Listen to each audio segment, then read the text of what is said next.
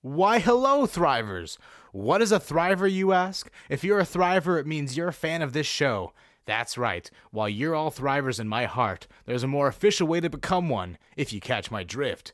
Go to www.patreon.com slash Mr. Thrive to become a patron to this exciting opportunity for exclusive content, live updates, experimental media, insights, and more, all to keep you more in the action. Become a Thriver today at patreon.com slash mrthrive.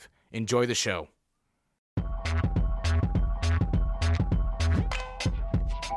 You have stumbled upon Stars of Tomorrow, where every Friday, I, Mr. Thrive, interview someone like content creator. Jillian Patterson, who is yet to be discovered. This up and coming podcast talks with the up and coming. I'll admit, I I hesitated when I said every Friday because this last week I actually took the holiday hiatus because Christmas and Hanukkah and Kwanzaa and New Year's and all that shenanigans that happened there. Winter was crazy. Winter had came and it was absolutely gnarly. But uh, now to warm our hearts is Jillian Patterson here with us today. Oh, hello. Welcome to the podcast, my friend. Oh, I'm. I feel so welcome. Thank Yeah, I missed you. And and by the way, Jillian is a committed friend and partner because she came all the way down from San Francisco to collaborate on this podcast. I'm so excited to have you. you. Woo. That's pretty amazing. How many miles is that, by the way? That's like Oh, fuck. what is it? 500? It's a couple hundred. It's a couple hundred it's a miles. Good, it's a good like six to eight hour drive Right. if we drove. Right. But we okay. did, 'cause you didn't just crazy. come down here to LA just for that. I'll Yeah. admit, you didn't just come down just for the podcast. No, no, no, no. You- came to visit family. You know, I have a I have a thing called family. Yeah. Down here, Right, right. we drove two hours yeah. from San Diego. That's right. That you did. That you did. Which Yeah. I'm very, very, very thankful for. And I'm so happy you came up here. Yeah. So it's pretty great. The drive wasn't too crazy, no? Mm-hmm. No, no, no. We drove early enough. It's anytime, dude. Anytime. We're happy. Oh, thank you so much. And and when you just said we just now, one thing to acknowledge is our lovely fly on the wall this evening. We Mm-hmm. have a one man audience with JJ.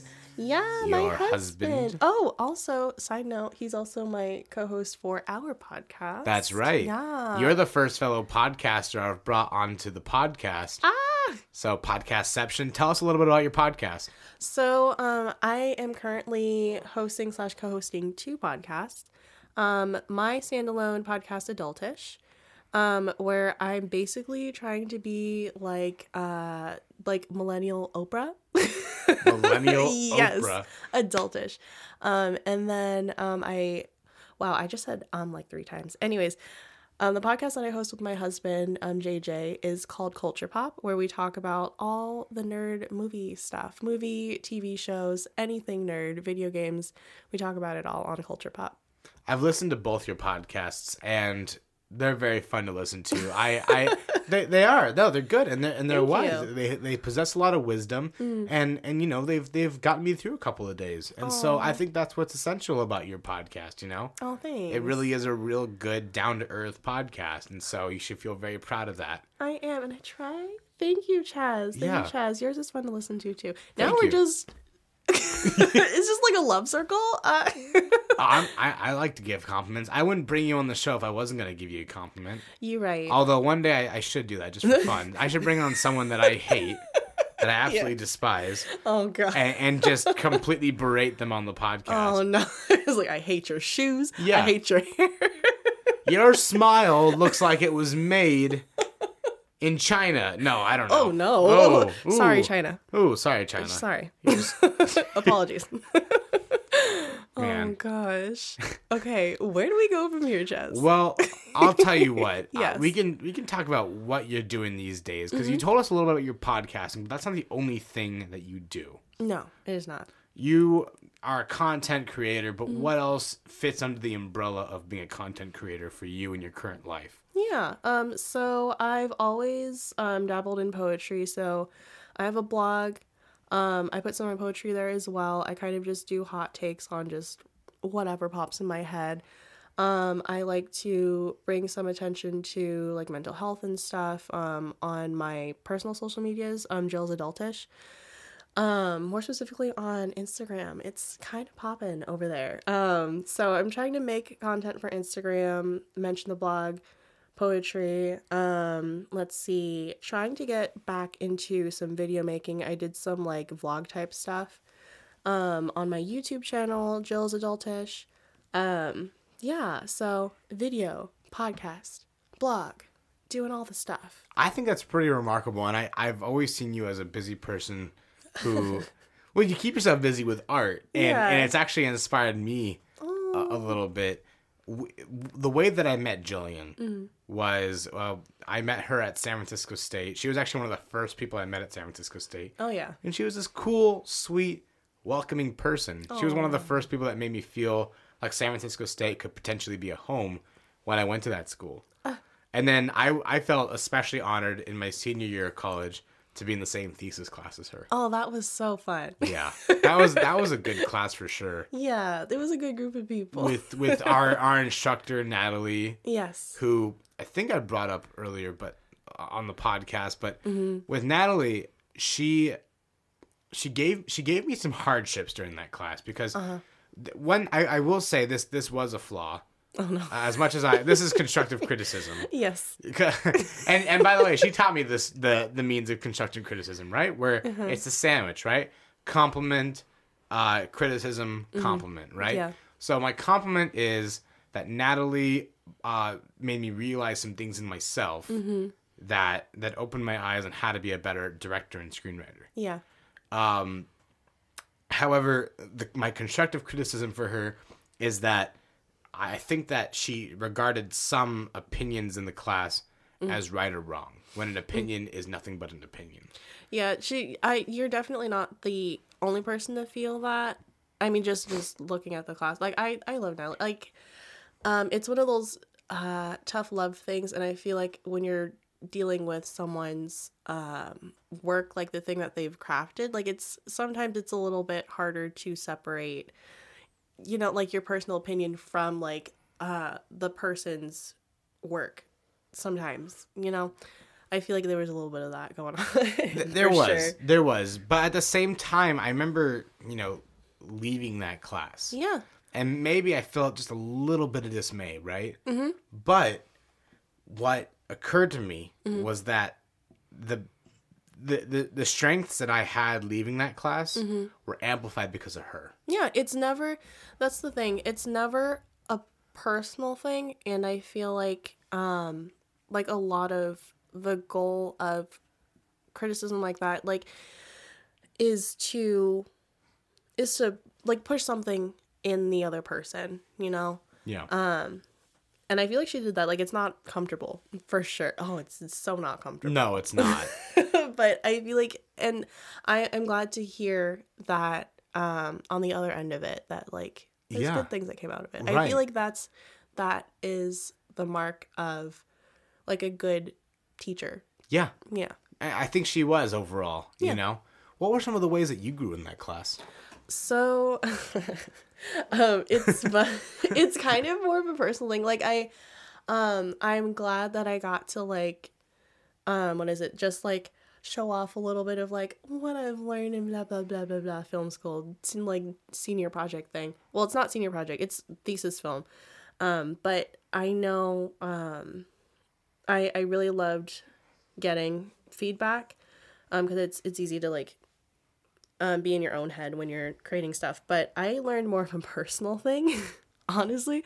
Um, the like she she kept like giving this like comment, just like, is this a coming out film? Like, I had my my thesis film, Plastic Pools, focused on a female friendship being broken up by like a third, um, what is it, shiny new lady friend. Um, and she was like, "Is this a coming out film? Like, does she have a crush on this other girl?" I was like, "No, you know, I don't know. Like, I had, I didn't write it that way, but like, Right. if you take it that way, that's fine." Um, looking back at it, it totally is. it is totally a coming out film.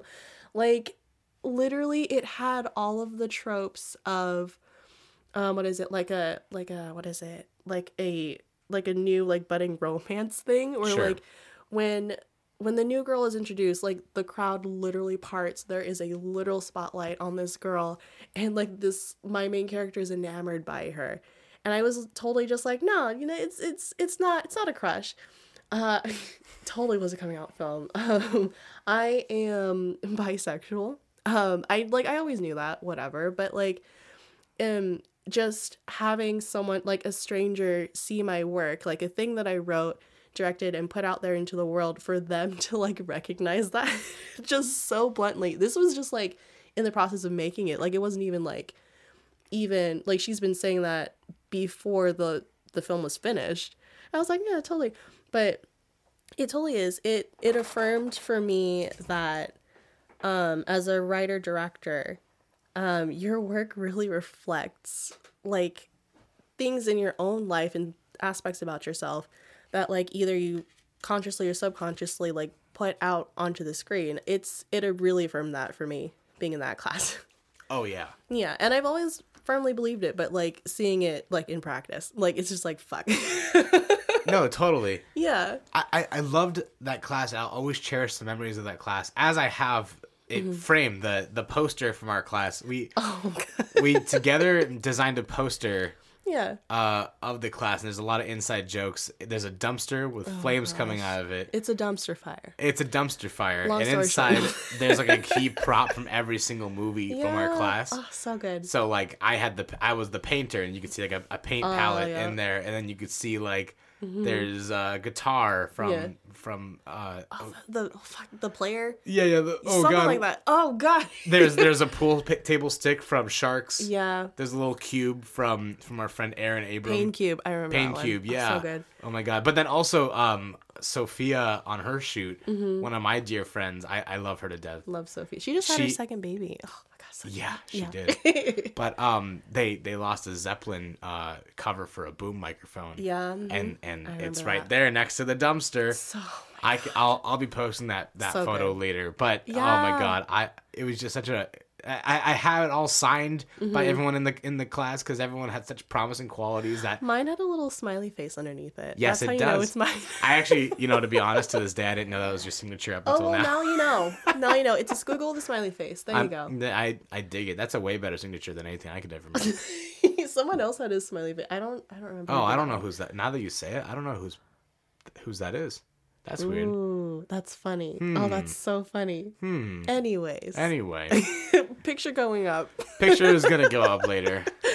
I want to know: uh, is that a thing to put a, a smiley face in signatures? Is that a common thing to do? No, I just did that so that people know it was me. Right. It'd be funny if every individual signature also came with like a face. Oh, it's just like if you're like an angry person, just like a frowny face, Right.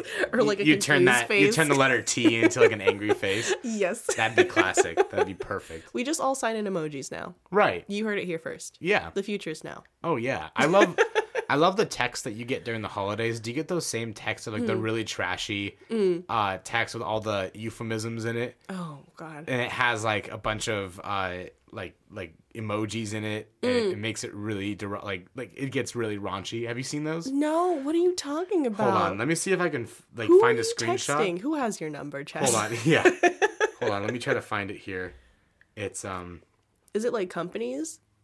uh no, it's not companies. Oh yeah, yeah, here it is, okay? Oh no. So like so like my best friend Josh Miller, Oh, no. who is not afraid to be raunchy, what he will do Mm-hmm. is he I he, it's not him who makes it. I think he receives it from someone. And then he just But, passes it on. but I'm just gonna read this out loud. This Oh, is no. for Thanksgiving. Wait, you have to read the emojis too. Yes.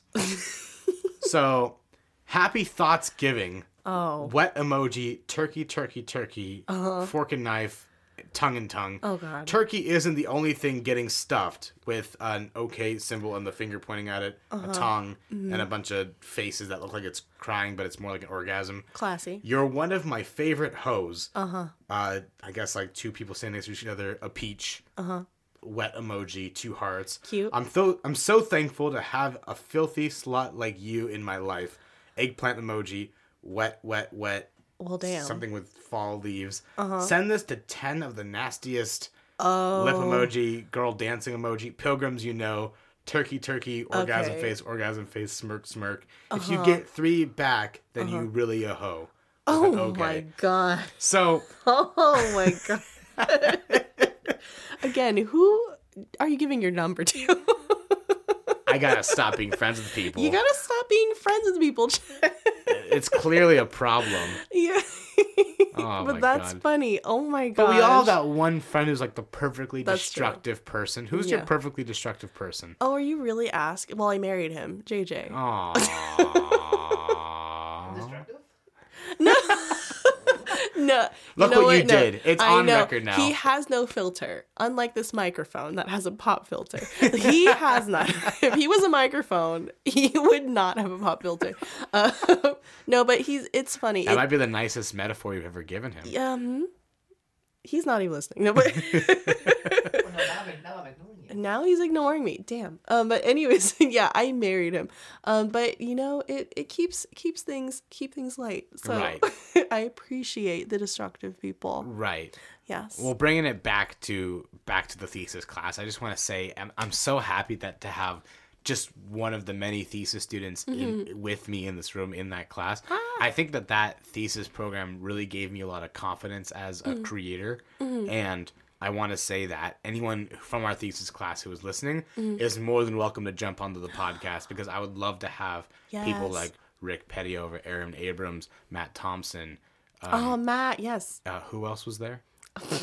are we just gonna go through the let's Oh, go through Sophia. yeah oh my gosh yes okay we have to make Wiley. this a thing yeah oh wiley he's still doing like sound stuff He is still doing sound yeah. stuff. Yeah. Okay, we all okay. We need to do. You need to do like a podcast tour across San Francisco. Yeah. Where we where The we, thesis, the thesis special. Yeah. Oh. Everyone in my thesis class, because there were a lot of promising personalities. Yeah. In my thesis class, and I want to know like where you guys have gone and what you guys have been doing. And, Yes. You know, you guys deserve a little bit of a spotlight, a little bit of pat on the back.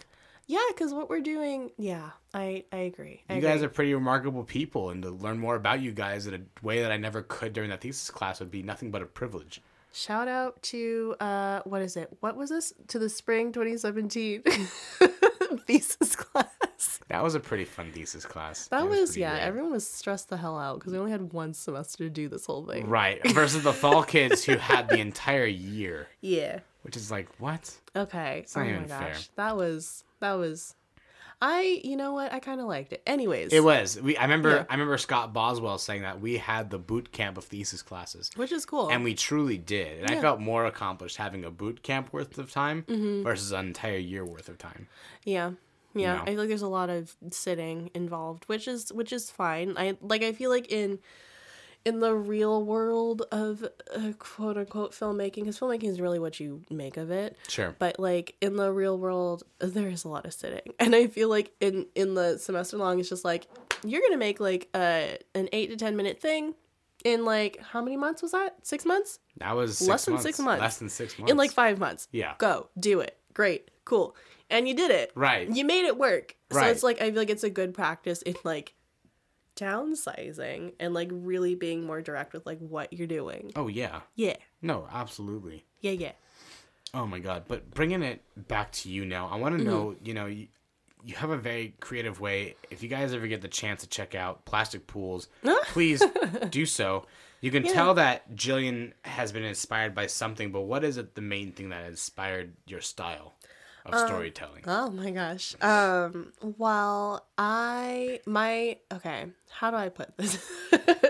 I I like a couple different things, but my my inspiration in filmmaking, one of the big ones like since like before well, since before I started taking film classes, like my freshman year um at state, I did some research into Maya Deren, um, who is a surrealist um, filmmaker from the 70s.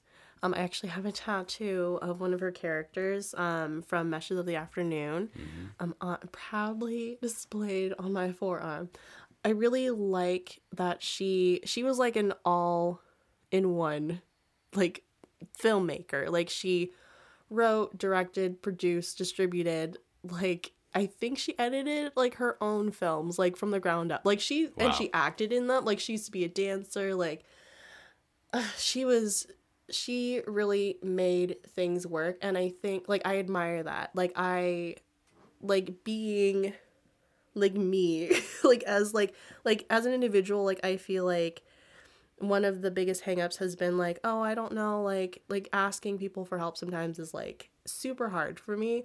So like knowing that there is a famous person out there that like made shit happen on their own. Like it's nice to have other people help, but it's like if the one thing holding you back is not having other people there, like you know, you have to have that drive to like make the shit happen. It's the mark of a true artist. Exactly. So, um, so I really admire that about her, like making it happen. Like she was like, my shit might be a little bit weird. I'm just gonna fucking distribute it myself then. like, Right. yeah. So it's it's good. And It's one thing about one thing about Maya Deren that I remember from a little bit of the studies that that I saw of hers was that she was very experimental, yeah. and that she broke a lot of rules. Oh yeah. Oh my gosh, yes. Yeah. Um, as I mentioned before, her most famous film, uh, Meshes of the Afternoon, it's one of her most recognizable pieces. Um, but even that being the most recognizable one, um, like it's still pretty pretty out there. Like you you watch it a couple times and you notice like different things about it. Like even now, and like I I honestly don't even think like in the 70s when she made her stuff like i don't think she even intended for it to be like taught in film schools and like Right. like showed in like in the year 2019 i like to her it was probably just like a random number that like she was like she didn't know her stuff was going Right. to survive this long um oh fuck i kind of lost my train of thought but anyways She's just a remarkable filmmaker. Yeah. Is she still alive? No, no, no, no. She she died a while back.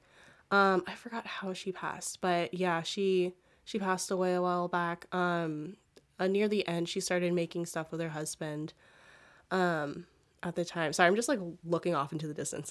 Do you think? No, no, no, no, no. You're good. but yeah, um, yeah, I'm pretty sure she passed away. Like she'd be super old if she was still alive. I'm pretty sure she passed though. Yeah, experimental film is just something that I've I've. I, I, I I had a little bit of a chance to experiment, but only on my own, and I've always mm-hmm. envied those who took the experimental class. Mm-hmm. I did take like an experimental, like thesis class. Yeah. and that was a very mesmerizing class that I definitely, I definitely fell asleep in a few times. It's fine. Yeah. like there was like there was like one there was like one movie like experimental mm-hmm. film like it sounds fun guys but like sometimes it's not Like, Yeah. there was like one experimental film where it was just a woman oh, sitting at a yeah. table Yeah. and it's a slow slow slow Yes. zoom in Oh my. that took place for over an hour and a half So.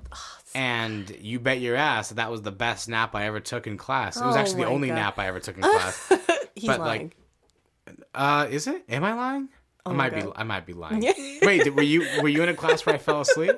Uh, no, but I just knowing you. I've actually. I, I'm not. A, I'm not a, a napper. I always You're thought not a napper. I'm not. I, I like to nap, but like not not during class.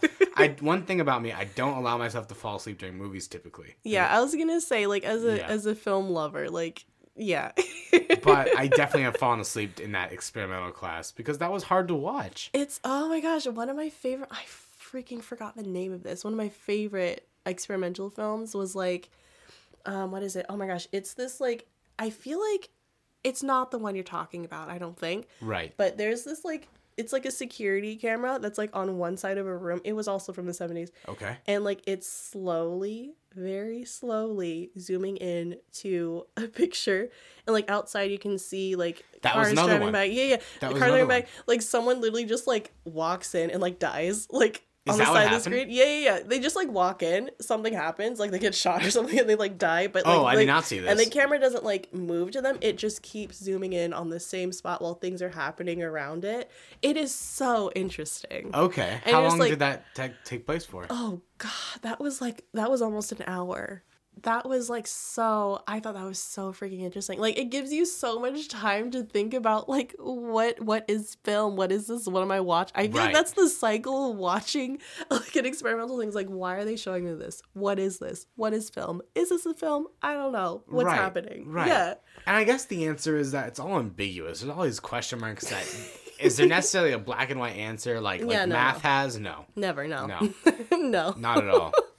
Yeah. but I, I was gonna I was gonna ask you, Mm-hmm. where did your beginnings in film start exactly? So it was super, super, super random. Um, you know what? To go back a little bit further, so like I knew I wanted to do film when I took an elective course in high school, like my senior year. Like literally as I was leaving, as like I had already decided like my major was business. So I was like, I might as well do something um useful or whatever. Um but my senior year I took an elective course. Um what is it? it was like it was basically AV. I forgot what the official name was. It was super complicated. But anyways, point is it was AV. So um, we shot things um, on like little dinky cameras. We edited stuff. We learned how to do like audio um, replacement, all that stuff. It was super freaking cool. That's where I learned how to edit um, on Final Cut 7. Rest in peace. Uh, it was super cool. But, anyways, Oh, Final Cut 7. I, oh gosh, so fun. so fun. I have Final Cut 10. I was like, uh, No, that, was, that was just iMovie. yeah. right. Let's get real. They just ripped off iMovie. So dumb. Gosh. Anyway, continue. anyways um so that's when i knew i wanted to do film but to be honest my dad he always he was obsessed with movies so like we always had movies in the house my mom was always like an art person so like Your mom was the artsy one. oh yeah she had a million and one hobbies like she really? always no she did like i started painting that's another thing I do. I do like painting i mean i'm not really advertising that as much but Right. I do um low key like amateur like painting and like sculpting and whatever you want to call it. Um my mom she always did painting and then she was into um photography at some point. My mom like she actually studied I think it was like journalism or like photojournalism or something. Um she didn't finish her degree but she like she was like she's always been the art person. And my dad is an engineer. He was in the military. Like they're like complete opposites. Yeah. yeah. What did your dad do for the military? um, so at one point, he was a drill sergeant at one point, and then eventually, um, I think he was like a captain of something. I'm just, I, f- my dad has like a whole other life. He, like, he had an authoritative. yes, he's always been in, like he's always been like the boss type of person, and um, he like near the end of his career, he was doing tech stuff with the army. Um, he was also going to school while he was in the military. So when he got out, he went straight to being um, an aerospace engineer. Wow. Yeah. So that's And that's what he does today. He's an aerospace engineer. yeah. That's so remarkable. That's a great career. yeah, my uh, it's funny. My mom, she's hoping either me or my sister would be engineers. So she always had the NASA channel playing when we were kids, which is why I know so much just like random stuff about space and science. Like I love science. I would never like Right. like right now. I no math. It involves math. If it was just science, I, you know, in another life, I would be, uh, what is it, um, marine biologist. Right. yeah in another life that's what i'd be doing because i also love animals but um anyways point is i chose film. Um i love art stuff so um decided to do film um when i was a senior in high school because it's always been there in my life but um when i was editing um in this elective class i was just like yeah this is a thing that i like doing.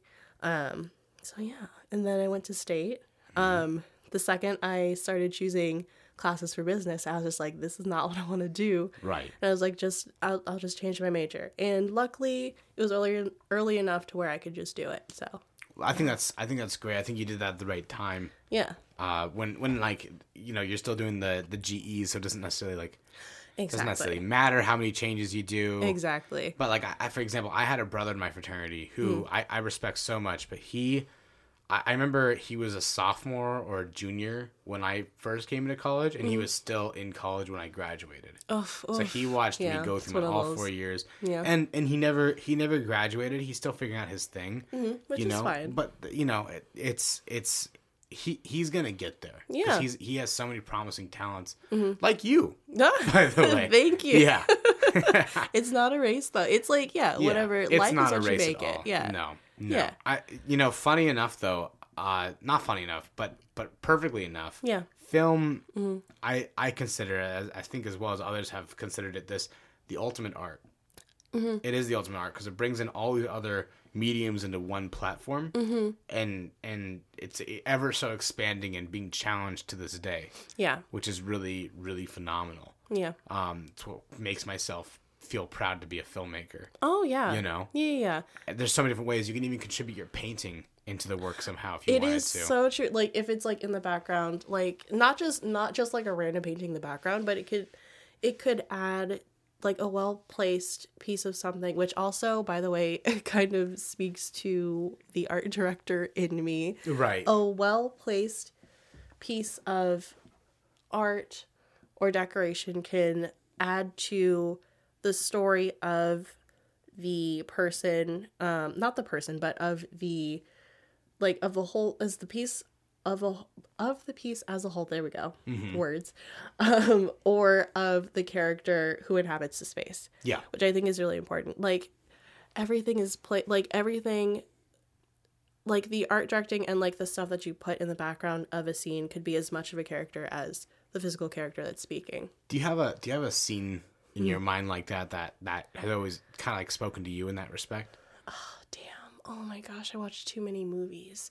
Oh, you know what? Tell me. Oh my gosh, Jade and I just watched Knives Out. Oh yeah, Oh my gosh. Oh, so good. Um Knives Out was amazing. Yes. Um, but more specifically, um, there was like like there's this like amazing set piece that is kind of reminiscent of the um oh my gosh, people are gonna hate me right now, but like the um oh my gosh, the Iron Throne. Yeah. In Game I, of Thrones. I thought you were going to mention that. Yeah, Yeah. like you knew it because you also saw Out. Yeah. But like that that incredible set piece of like all the knives like behind this like chair. it didn't look like a comfortable chair to sit in. It's not. like I'm just guessing it's not. I it's I sound like I sat in it, but no, I didn't. But it looks like it's not. Um, but the point is, earlier in the film there was a line um where he said, "Oh, oh fuck, is this is this spoiling the film?" Is it? What? I'll just say, Oh, it. the props. yeah. The, there's this throwing line where he's just like, "Oh, we can't tell the difference between a real knife and a prop knife." Right. And then the guy he takes a knife from this from the Spoiler alert, guys. There is a spoiler alert. So I'm skip. not saying who did it. okay. I'm just, not saying just who. skip 15 to 20 Yes. seconds, and then this conversation will be over. he takes the knife from the set piece and he tries to stab somebody with it and it's a prop like it's oh Yeah. it is so good. Like it's one of those things like it has a purpose. It's not just a pretty thing in the background. Right. it had a purpose. It's like it's literally it's literally a smoking gun. Like it it looks cool. Like you're just like what like are they gonna do something with it? And then they do and it's great. And oh my god. Uh, th- there's not a single thing wrong with that movie. Yeah. Well, there, I, I there, there were a few like moments where I was like, "Wait, what? This happened? How?" And but like Mm-hmm. overall, it's such a good movie. Knives Out was phenomenal. I was like so welcome to culture pop welcome to Culture about Pop. You've been replaced with oh, you, Chaz. you JJ. thought you were listening to Mr. Thrive Stars of Tomorrow? No, You've been pranked. Welcome no, to. Culture Pop. where we talk nonstop. Anyway, sorry. Yeah. Never mind. But yeah, yeah, yeah, yeah. It's a great movie. But that set piece specifically, like, oh, so good. there was one very like very quick thing that Mm-hmm. was done in a movie from a while while ago that that I think was a really great set design Mm-hmm. art direction choice. Um, did you ever see the first Rambo movie? Oh, it's been so long. The first Rambo movie is underrated, and I think it gets very diluted by the Rambo sequels that follow because they don't have any depth. Mm. Yeah. The sequels that follow after have absolutely no depth. But mm-hmm. the purpose of Rambo, the like, if you just watch the movie by itself, mm-hmm. it's actually phenomenal. Mm-hmm. And actually, if you get the DVD or you get you get to see the special features, mm-hmm. the first Rambo movie has an alternative ending where Rambo doesn't live. He actually is killed Ooh. and there's kind of like an old yeller kind of death where oh. his his his commander kills him Yeah. because he's gone rabid Oh, and it's actually i think much more beautiful that way i think that's where it should have ended Yeah. but because it's hollywood he survives and then he gets away with it by going to He jail has to survive so they can make more they can make movies. more movies and money yeah but Yeah. but if you were to use that Mm-hmm. that ending the meaning of the movie is to talk about the struggle and the wrath that Vietnam War veterans felt coming back to America Mm-hmm. to a country that didn't welcome them Yeah.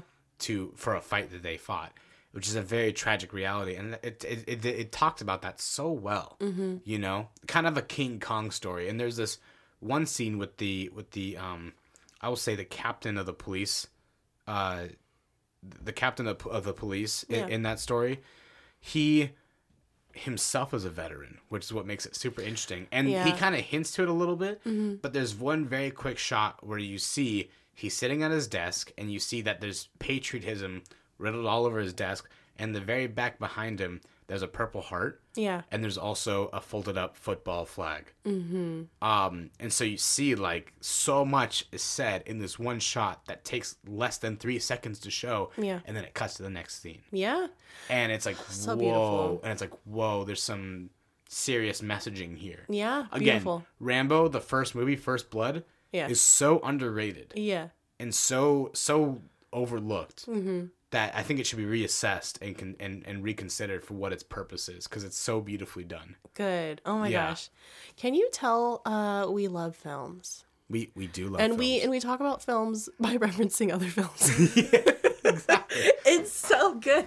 Oh my gosh. It's like it's it's like I feel okay, like this is culture pop. this is uh, this is We're- what happens when we talk about film. Anyways, yeah, oh but but you guys are getting a sample for what Jillian does is is is is her remarkable ability to to guide a, a conversation through a podcast. you know, Speaking of meaningful set pieces and like using color, I mean like the, it's, it's his motif, like the the color palettes that he uses, but just Wes Anderson, just any of his stuff. It's Yeah. just It's cute. It's, it's cute. such a fun story. yeah, it is it is such like just like any of his films, they have this this he's really good um with with aesthetics. Um and putting things um like in meaningful places. Um he's kind of OCD like that, I hear anyways. It doesn't surprise me. It's so good. It is so good. And like that's how he decides to do his craft. But like if you're talking about meaningfully putting things places, he's also a good example of that. Oh yeah, Yeah. Wes Anderson. Um, all the shots are symmetrical. yeah. you know Mm-hmm. so much color involved and also sim- very simple storytelling he gets that from Mm. his ability his, his his previous experience in set design for theater See, building exact- sets Like you can Isn't tell. cool? Like you can tell. Like he just he has a handle on the look of a thing. It's so good. right Yeah. it's really remarkable you know what? If I could work, okay, if I could work with um, any modern filmmakers, I'd want to work with Wes Anderson, or and or, um, what's his face? Jordan Peele. Jordan Peele. Key. yeah jordan peele There we go. Jordan Peele. Yes. Like I. Oh. Both of those tho- both of those directors are are amazing jordan Yes. Mm-hmm. peele's uh, approach to filmmaking is how can we produce something for the lowest budget and the highest risk So, that's his business model so good. and I've I've come to I've come to regard Jordan Peele Mm-hmm. as someone who is I, I think he does the business of film correctly. He does. You know, where Yeah. Mm-hmm. it's not all business and making money for him. It's about I mean, yes, there's a money making element to it. Of He- course. he- there has to be, but that's not the central Mm. goal, so to speak. He it's it's an art driven with a with a with a money conscious idea. he he knows he's doing it he's doing it in a smart way so he's telling Yeah. risky stories but he uh, well no not even risky stories like he's he's talking about real perspectives i should say Yeah. um and he's using a cast or main characters that aren't traditionally used Right.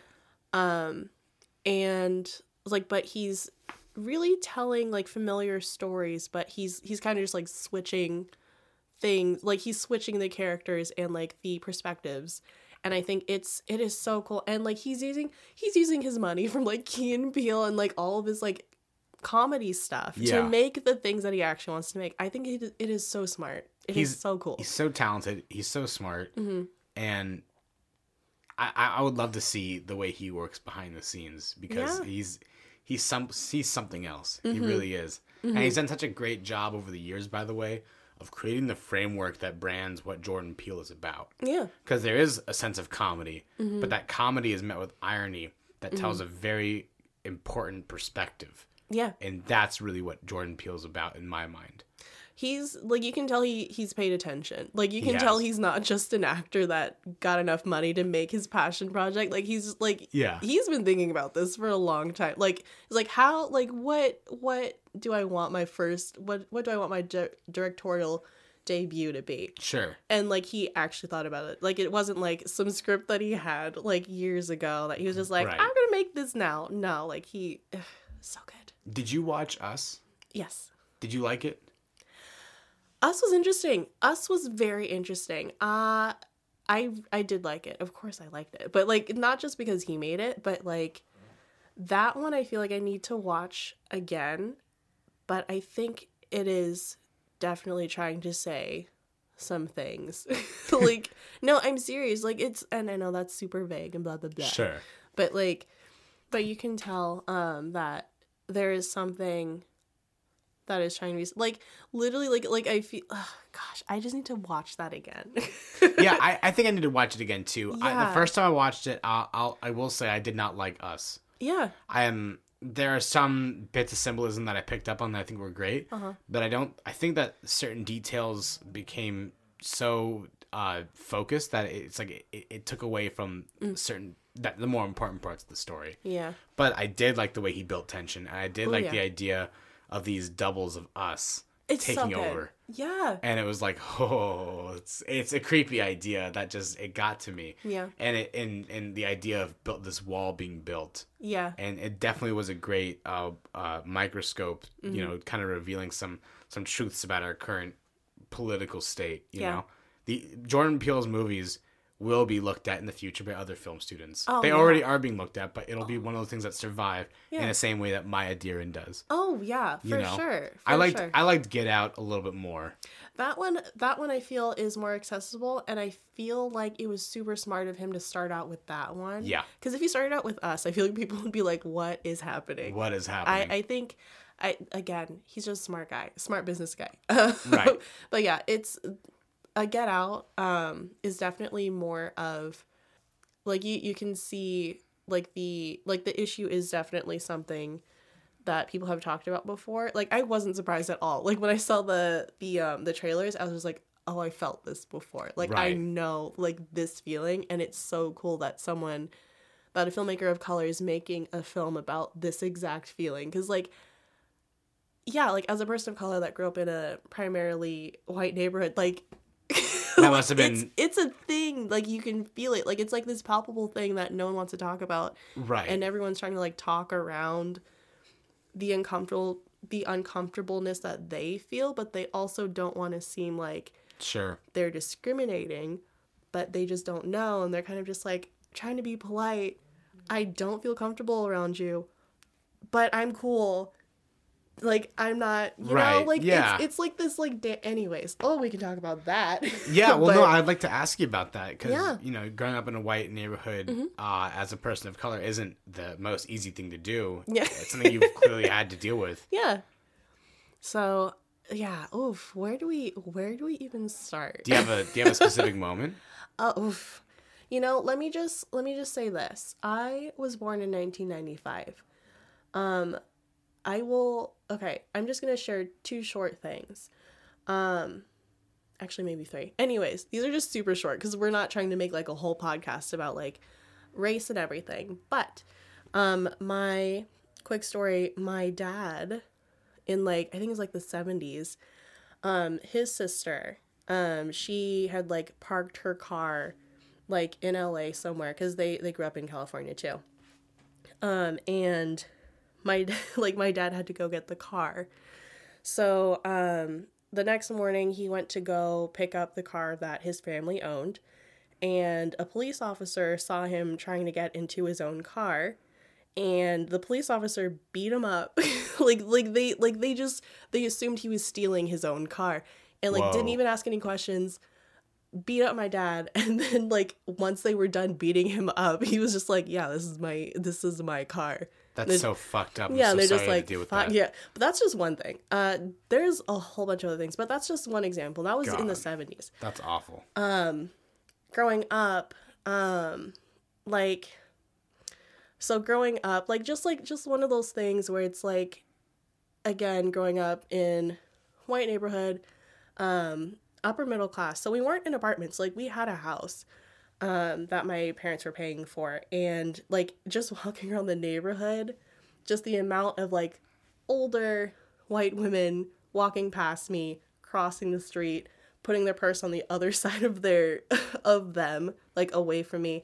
Like just like little things like that. I was like a 10-year-old kid just walking by myself, you know? And it's like So you learned it from a very young age. Oh yeah. Oh my gosh, yeah. And just like like you know when like kids point out like you're different and all that other stuff. Like for example, um and I know no one meant this with malice in my neighborhood, but like things like, "Oh, this is my black friend," and taking pictures with me and showing other people and being like, "Oh yeah, I told you I had a black friend." And it's just like, "Oh, no offense, that crow is so black." I'm just like, "What?" like that what anyways, just things like that that like kids don't know like they don't really think about what they say but like being on the end of that it's kind of just like why can't i just be your friend? Why am i your black friend? Like Right. why did you need to prove to somebody else that you have a friend of color? Like it's i lived in one of those places Right. you know?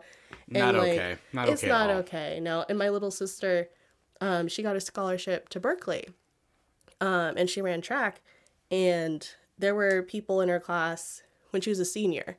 They're like 17 18 um, telling her that she only got into college because of affirmative action like that type of bullshit. That's what know. they were telling your sister? yeah they were telling my little sister this. And she graduated in like 20 oh my gosh like 2015 2016 like it's we're not done is what i'm trying to say. Anyways that's just a little taste of like 21st century um prejudice as it has evolved. Like it's and like of course i can mention you know the whole police thing but like but there are smaller things that are still happening um that are more interpersonal and they're they're not as obvious as calling someone the n word or like you know throwing things at people. Like it's little things like like differentiating between a friend and a black friend. Like Right. that's a small thing that has to do with the rhetoric that we use when talking to people. Um, yeah, it's just small things like that. Like instantly makes you the other. When you when you're supposed to feel like you're part of the community, it's things like that that make you that remind you that you're not like the rest of the people. No, I, I I know what you're talking about. Do you Yeah. think that it's getting better to this day? Um, I feel like people are more conscious of it. And I feel like younger people are better about it. Like they're better about actually understanding mm-hmm. and actively catching it, like either before it happens or as it's happening. I feel like it's harder for older generations to really make the change. I, I like I really feel like as younger people, we're being better at not just calling other people out because like cancel culture and all that stuff. I'm not advocating for that, but excuse me. But I feel like as younger kids are growing up recognizing these things, it's easier to combat it. You know what I'm saying? Yeah. Because they're conscious of it as they're talking versus, um, or as they're interacting with people. I definitely feel like the discussions that need to be happening are being had a lot more than before. And a lot younger. which younger. is what's making the difference. Yeah. Yeah, a lot younger now too. Because, Ha- yeah. Oh, sorry, I didn't mean to interrupt. No, no, go, go, go. I was gonna ask, have you ever watched the show Survivor? Survive. Like, The the game show. really? No. I like, I watched some episodes like a million years ago. It's ago. one of the few reality TV shows I actually ever watched. Mm. But there's this one episode um, regarding this character who's an African American named Jamal. Mm-hmm. And everyone on the show, they have their Survivor buffs, their bandanas that say Survivor on it with the logo. Mm-hmm. And one of the characters, even though his, him, his white self, his his name is Jack. Oh, Even though Jack is wearing a buff, Mm-hmm. he mentions Jamal's do rag. Oh, no. And Yeah. then and then this Jamal, you know, Yeah. instantly reacted, but in a very productive way. And so actually the episode became a very constructive one. Okay. Where Jack and Jamal sat down to discuss the race issues and what the implications are. Mm-hmm. And it was actually it was amazing and Jack was educated and um, it was really beautiful. Mm-hmm. Yeah. To this day, Jack and Jamal are now roommates in Rhode Island. That's funny. Yeah. Oh my gosh. See, I, I'm I'm glad when things like that happen. I feel like things like that are happening more often at like a younger age, which I think is really important. And That's cool. That's a beautiful moment. it, it is a beautiful moment and and you know the show is watched by many many like a lot like a lot of youth Mm-hmm. and it brought up a lot of emotions it was one of the most discussed episodes this whole season this whole last season of survivor season 39 was Yeah. kind of a little bit of a mess for other other reasons Yeah. but this jack and jamal controversy over the do rag Mm-hmm. Yeah. really sparked a lot of uh, important conversation Mm-hmm. that was very relevant.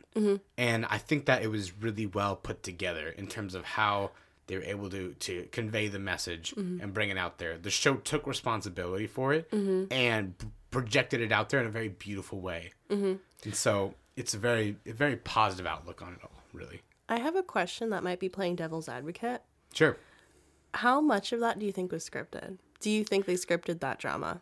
So Do you think they were roommates before or like they were going to be roommates before that? No, no, they so they were not roommates before the show. Okay. Um, how much of it was scripted? Great question. um, Yeah. so I've actually met a few of the contestants on the show, Oh, cool. and I actually this season got to meet uh, this woman named Lauren, Mm-hmm. who's a phenomenal character. She should have won this season.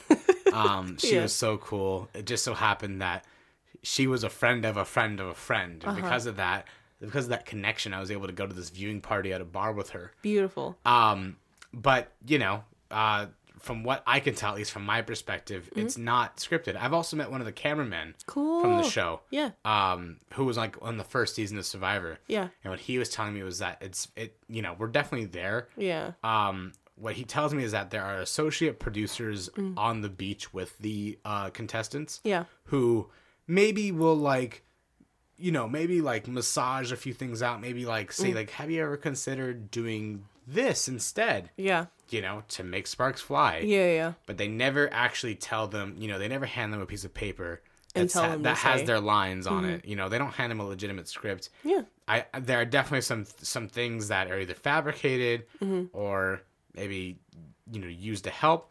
If you watch the show, it, there are some things that happen on it that you just can't believe are happening authentically, Yeah. and it's pretty it's it's pretty amazing what the show is able to pull off. Cool. You know, Oh, Yeah. I, I I always highly recommend Survivor because I think I genuinely believe Uh-huh. that this is the most well thought out game show ever made. Cool. You know what? I I'm glad to hear that because like whether it's script or not, whatever. It, I think the conversation that came out of it probably makes it worth it. Right. Right? Oh, cool. That is so cool. I'm sure. I feel like yeah. I feel like we're talking about conversation right now, but I realize thinking about your craft Yes. and the work that you do, Yes. Yes. conversation is something that you want to spark with your work. Oh my gosh.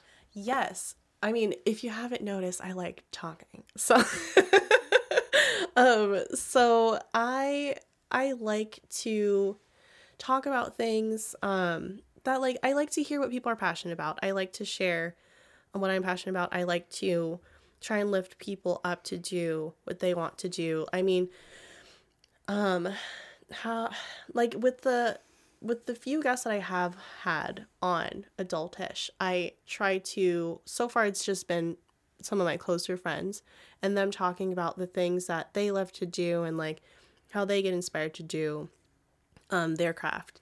Um, which I really love. I just like hearing from people. Yeah.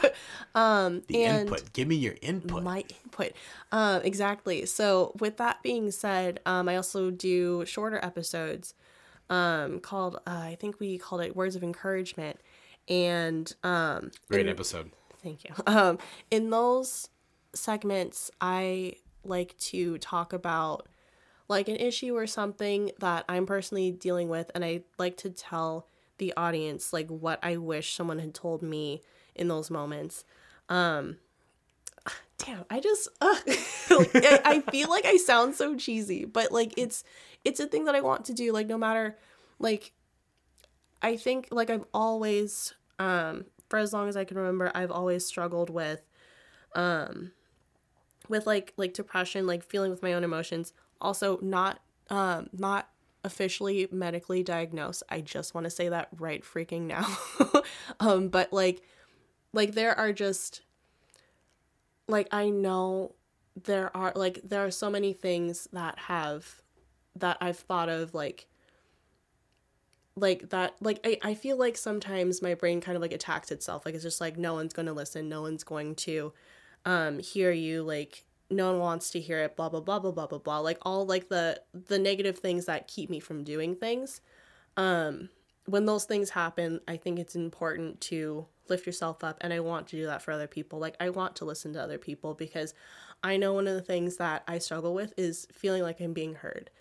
Um and i like to talk about like mental health. Like it's it is so important to it's so important to keep yourself mentally healthy. And it is so important to to have someone to be your rock. And if you can't find someone to do that for you it's important to know that you can do that for yourself. Like i uh, i'm such i just uh, it's one of those things like especially because like in recent decades um the rate of depression and like anxiety in young people is going up. It's like like no one knows why. Like people say it could be partially social media like it could be like just basically our environment is changing and like the way that we interact with people is changing all the time.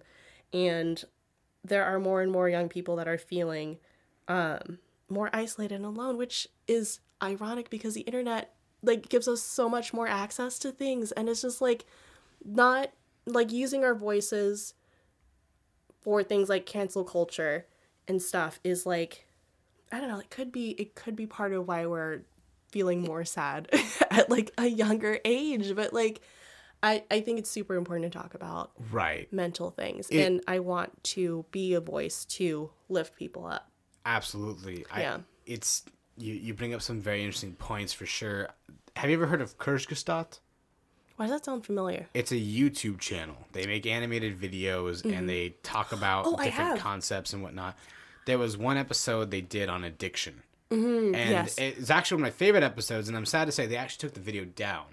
They took it down because it talked about addiction from only one standpoint, Mm-hmm. and they used it as their only reference for what addiction is, as Oh. if addiction is a black and white answer. Mm-hmm. They only supported one theory to it, and they later on made a video discussing why they took it down, which I think was very responsible. I I remember watching that actually. And they talked about one aspect of addiction that contributes uh, to our depression, and that is that in today's age, hmm. one trend that they're picking up on, hmm. and th- again, this is only supporting one um, one perspective, hmm. not all the perspectives that come with depression, yeah. but that we are trading personal experiences for space, for literal real estate. Mm-hmm.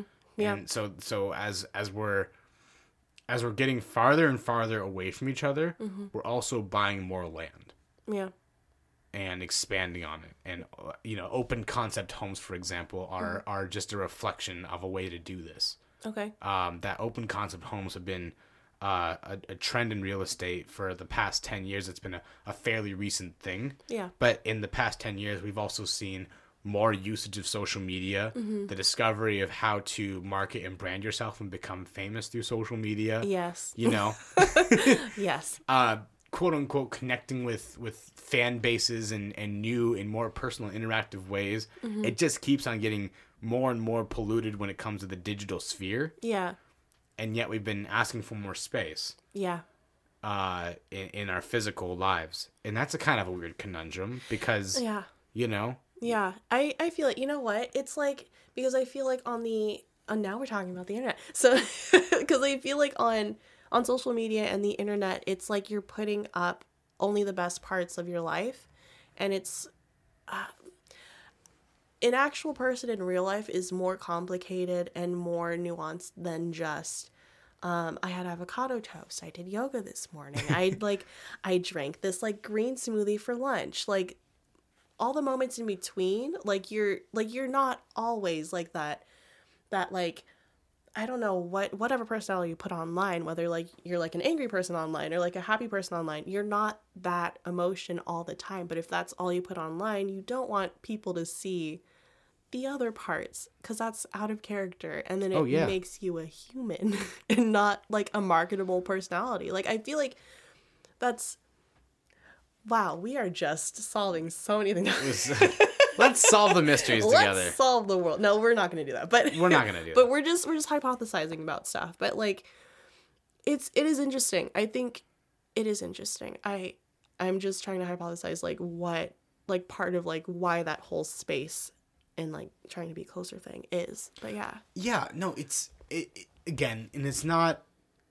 You know that that point that I brought up, it could be Mm-hmm. the answer to some perspectives, but not all of them. It's not all of them, and for sure. and they're just i think break, talk, discussing mental health and, and, and discussing that on your platform is really really amazing Mm-hmm. Yeah, having that as one of the central focuses of what your podcasts are about Mm-hmm. um, what your content is about i think is so important because mental health i think especially in america Mm-hmm. is one of the things one of the places that we're lacking in Yeah. um, Oh my gosh, yeah. but but you know what though? I think that right now we're in this awkward compensation phase, Mm-hmm. and I think the twenties coming up in just a couple of days, Oh our 2020s are going to be Yeah. a pretty epic.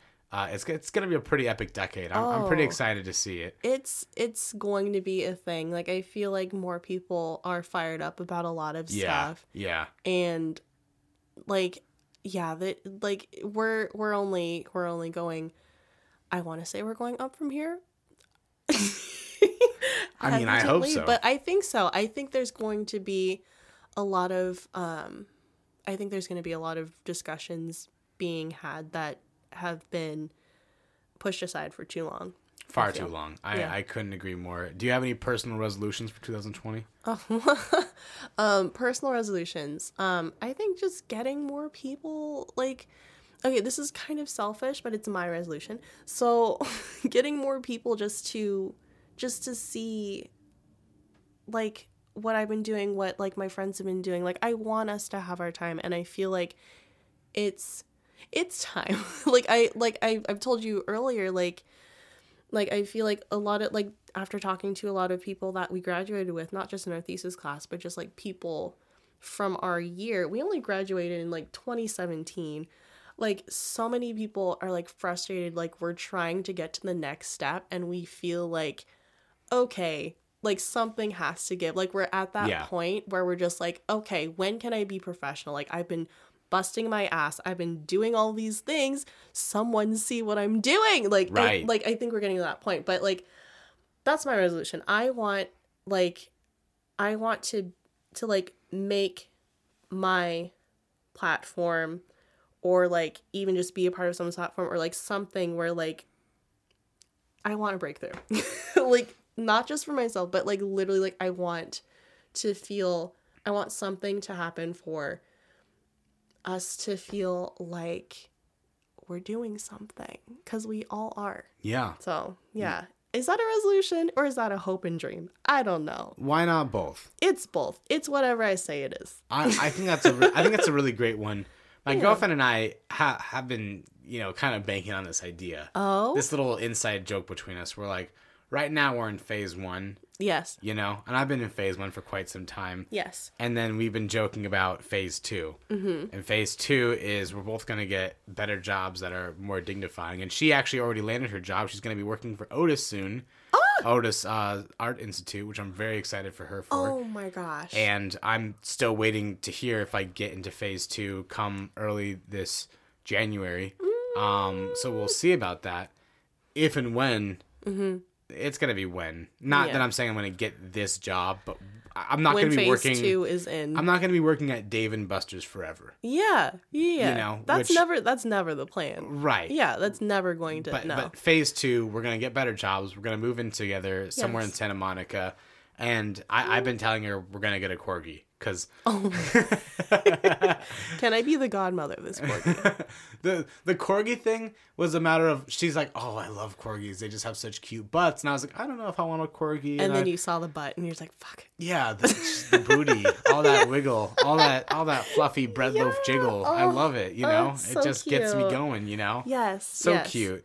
Um, I don't know if I'm gonna get a corgi, but I, I will say I will say that corgis are pretty freaking cute. I'll get you the corgi. Okay, we got a funder. We got a funder All right, Shelly, you hear that? in five years. Let's In go. five years. So phase two is a long, no, no, no, no, no, and, no, and no. then and then we joked that phase three we're just gonna take over the world. okay. Um. Okay. Yeah. Can I still make my art, No. Chaz? Of course you can. okay, I was gonna say. I mean, I'm gonna have to move to a different planet if like I can't. Let me put it this way: Shelly and I are never gonna take over the world. So Yeah, I mean, we're not gonna have any authority over I your mean, you word. can be a power couple in LA though. I think we're already a power couple. Oh, wow. That is some big relationship energy. yeah, no, I'm I'm very confident about my relationship with Shelly. She makes me very happy. Um, Oh, good. I actually, unfortunately, so by the time you guys on the other end are listening to this, it's gonna be one week after Mm-hmm. New Year's. Um, but but this is recorded a couple days before New Year's, precisely on the 27th of December, Mm-hmm. and um, Shelly and I, Shelly actually, uh, I had to say good, goodbye to her Yeah. yesterday because uh, tomorrow morning she leaves for Texas to visit her family. Oh, yeah. So I had to say like my parting goodbyes yesterday, which was Uh-huh. like bittersweet, you know, because it was it was such a good like like Shelly really has been the best part of my year. Good. She really has been, and Uh-huh. Just having to say goodbye to her and not get to spend the time with her during New Year's, it's it, it hurts just a little bit, oh. but Oh. it not not enough to like take away from the relationship because we have so much more of the story to to unravel, which makes me really happy. yeah, it's, you know, you'll, she'll be back after. She will be. There Yeah, you go. She will. she be. just moves to Texas. I mean, when she comes back, that's when phase two starts. there you go. Oh, You my know, goodness. and I'm I'm just really really excited for it. Good. Okay. There's gonna be a lot of great things. Yes. I feel like you and JJ are already in phase two though, We're, you know, we are in the middle of phase two. in the middle of phase two. Yes, because my biggest goal was to get a better paying job, and I did move to a better place, and we did. We have a dog. That, you know, that's been a thing we've been talking about, like, because we both love dogs. We have a dog now. Your dog Katie. Our dog Katie. We call her Little Sausage. Oh my She gosh, is a she's little so sausage. cute. She's a chiweenie. Anyways, um, um, yeah. So it's really just you know what? Here's my real resolution. Um, being happier and more myself in 2020. I feel like that's the next personal step for me. yeah. Yeah. So like cuz I feel like I'm on this the other end of this like depression thing just to go back. Um but yeah, like just being happy. Like I feel like I keep forgetting my pers- perspective on things. Um And it's very yeah. valid. Your perspective is incredibly valid. thank you. Yeah. And yeah, and I I keep forgetting. Yeah, like I have a good job.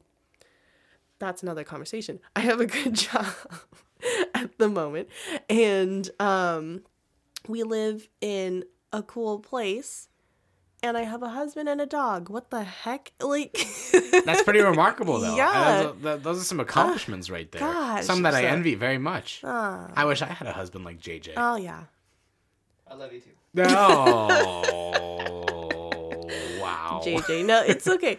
You know, um, but yeah, I think yeah, that's that's my real resolution to be more to be like to recognize the happier things instead of being like upset and stuff. Right. Yeah. Yeah. I feel like that's that's like I feel like when that happens I can like you know, Right. move forward with more confidence. And not only that, but I think that with that happiness comes the your ability to Yes. expand on your work. Oh yeah. Like my me being sad has like gotten in the way of me making film stuff and it took so long to make my podcast because I was like spending so much time like dreading recording. It's like no one's gonna listen anyways. I'm just not gonna record. It's like I don't have to record this week. I'll record next like, you know, that whole thing. So like I feel like being in a better mental state, I can actually stick to a schedule and be like, we're recording this now. We're doing this, which is what we're working on for the next season Well, hell yeah. of both podcasts. So, yes. Well, that's pretty remarkable. Jillian, say if say if Wes Anderson or anyone on the other end listening to right now Yes. wanted to work with you in the future, what is the best way to contact you? Oh, I'm not going to give my email. um, hit me up on Instagram, Jill's Adultish. Um, that is my most pop in social media. Um, I also have a blog, um, also titled Jill's Adultish. Basically, go to any social media and um, look up Jill is Adultish, and I will be there. Um, but yeah, more specifically, IG. Awesome. And Jillian, finally, the question I ask everyone on this podcast Yes. to wrap this up. Wait, What? shout out to Brandon Sazio. Oh, yes. my beautiful editor and my my other partner in crime Yes. and my business partner he's an editor fucking look it up please, um, I will give you his information. He actually is a very talented and versatile, versatile individual. Very He's great. Very great resource and asset to have on the team. Yes, he did the sound for my thesis film. He edited my thesis film. He helped me co-produce a project. Like he's been there to listen to all of my half-baked ideas, depressed or not, and he sits there patiently waiting for me to like get my butt in gear so he can have a job to do. Right. Um yeah, he also edits the podcast. He's amazing. Shout out to him. I want to say that. Hell yeah. yeah. Brandon Sazio is a badass. Beautiful, beautiful human being. Awesome. Cool.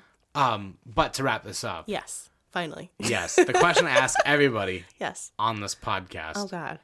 What will you be famous for? What will I be famous for? Putting my foot in too many art mediums. Probably. Doing too much. Jillian Patterson, ladies and gentlemen. Thank you so much. Yay. wow, what a great episode. This production took time, energy, and money to produce. To support the growing business of this podcast, go to www.patreon.com slash mrthrive to become a thriver today. That is patreon.com slash mrthrive. From the bottom of my heart, thank you.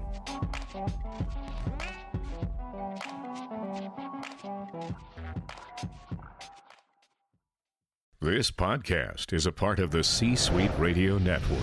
For more top business podcasts, visit c-suiteradio.com.